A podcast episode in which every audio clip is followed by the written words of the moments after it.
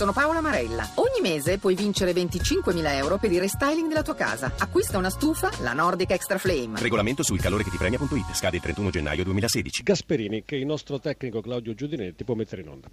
Gasperini, un bel Genoa che ha giocato a testa alta contro un Napoli più forte, io l'ho definite due squadre intelligenti, è giusto? Beh, un complimento. Eh, due squadre comunque che si sono date battaglia, hanno cercato il risultato massimo entrambe. Il Napoli è sicuramente una squadra molto forte, ha tirato più in porta di noi, ha avuto qualche occasione in più, ma noi abbiamo ribattuto colpo su colpo, siamo stati pericolosi la nostra volta, abbiamo sono molto soddisfatto della prestazione. Vedendo il Genoa in campo contro il Napoli, giustamente definita da lei la squadra, una delle squadre più forti del campionato, siamo un po' meravigliati dalla classifica perché meriterebbe qualcosa di più in classifica forse questo Genoa. No, ma noi abbiamo avuto un inizio molto difficile, anche oggi non è stato semplice, abbiamo perso tre giocatori eh, per infortuni, abbiamo dovuto fare delle sostituzioni un po' forzate, obbligate. Eh, il nostro inizio di campionato è stato insomma, ricco di vicissitudini, ma le prestazioni ci sono state quasi sempre, tolto in una o due occasioni. E il nostro campionato deve essere indipendente da, insomma, da quello che è successo all'inizio. Sappiamo che gli allenatori non amano parlare di un solo giocatore, però oggi Perin è stato straordinario. L'abbiamo definito il successore di Buffon, esageriamo? Beh, Perin è, è già un portiere già vice di Buffon, quindi speriamo insomma, che, che, lo diventi, anche se auguro Buffon di giocare il più lungo possibile, però è un nostro punto di forza, è uno dei giocatori che ci è mancato per tanti mesi, anche se la manna ha fatto molto bene.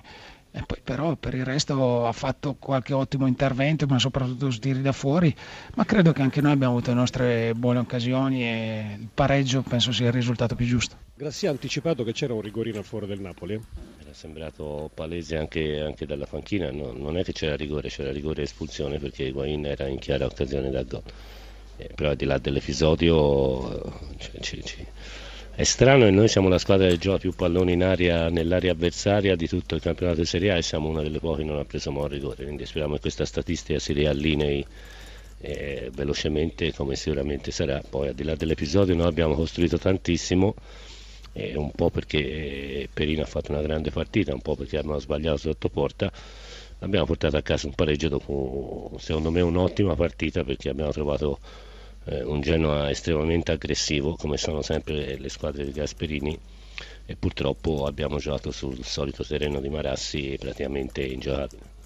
Eh, devo dire che sia Gasperini che Sari ormai possiamo dirlo apertamente, sono due grandi intenditori perché dal punto di vista tattico ma anche spettacolare è stata una gran bella partita, con il rammarico vostro evidentemente di non aver preso i tre punti come speravate.